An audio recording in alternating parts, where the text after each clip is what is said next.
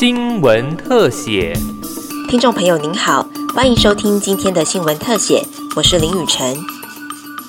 过去在职场上，常发生员工结婚、怀孕被迫离职，或是申请育婴假后遭公司报复或解雇。妇女团体全国联合会理事长陈秀峰表示，民国六十年代，民间金融机构多采用一年一聘的方式雇佣女性员工，并要求结婚的女性职员离职。民国七十六年，更爆发女性职员集体抗议，遭要求签订年满三十岁或结婚怀孕就自动离职的切结书，而被迫离职，引发社会关注。在民间团体走上街头，积极争取权利下，进而在九十一年催生了两性工作平等法，并在九十七年更名为性别工作平等法。然而，在九十九年，还是发生了有女性员工在申请育婴留职停薪后，遭公司拒绝复职并解雇的事件。性别平等工作法至今推行十八年，职场上的性别不平等现象仍然无所不在。九十六年，二零零七年，呃，我们签署了 CDO，啊，签署了 CDO，就是是消除对妇女一切形式歧视公约啊。那呃，再来，我们这个 CDO 签署以后呢，我们已经到目前为止，已经有提出了三次的国家报告啊。那再过来就是说，呃，我们的 CDO 的施行法啊，在呃民国一百零一年，就是二零一二年的时候开始生效啊。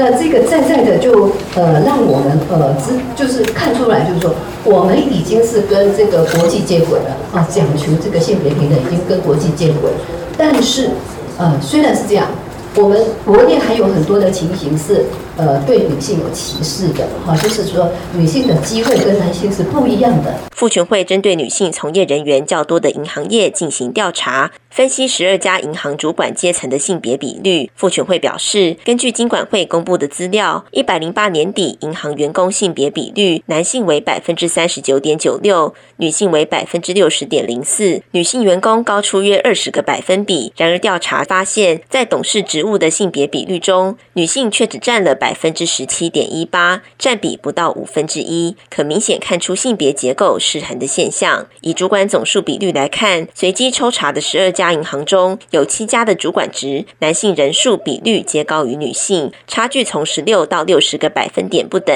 其中有两家银行女性主管人数比例甚至只有两成，而性别比率较为平均的银行大多为公股银行及外商银行。可见本国民营银行在性别工作平等的落实上还有加强的空间。妇女薪资基金会副董事长张真莹说：“那其实 gender quota 是一件非常在性讲究性别平等非常有意义的一个重要的指标哈。虽然在那个的那个事件的时候，有非常多网友都说，哎，不是应该只讲究能力，而不要去看那个比例嘛哈。那其实这是一点迷失。那个迷失是什么？就是我们结构性的调整还没有走到那个完全机会平等。那各位年轻的朋友，你们你们其实是处在一个机会结构的平等，但是能够担任到一个性别呃内阁的一个长官，或者是呃私人部门的那个这样金融机构的一个董监事，他其实是在年长比较年长的世代，也就是五十岁六十岁这样的一个世代。那在那个世代的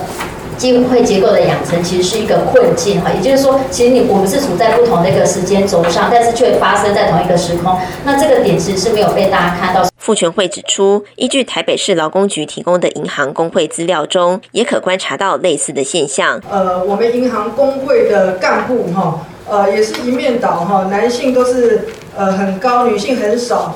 呃，比如说台湾银行哈，它的工会干部男性是十九人，女性只有一人。好，台湾土地银行是十八人，那女性只有两人。合作金库呢，男性的干部呢是二十七人。那女性只有一人哈，所以这个也是很奇怪的一个比例哈，性别比例失衡啊。长期关注妇女权益的多位立委，日前也针对内阁女性比例呼吁提案修正行政院组织法，将内阁首长单一性别不低于三分之一的规定法制化。立委指出，从公部门到私部门，决策到基层人员的组成，都应该要更加多元化。就有顾问公司分析上百间欧美上市公司，发现性别越多元的企业，可以提高约百分之十五的获利机会。希望除了定期做性别统计外，还能以评鉴、宣导。等方式鼓励私部门平衡组织的性别比例，公股行库也可以领头，作为国内银行多元共融的典范。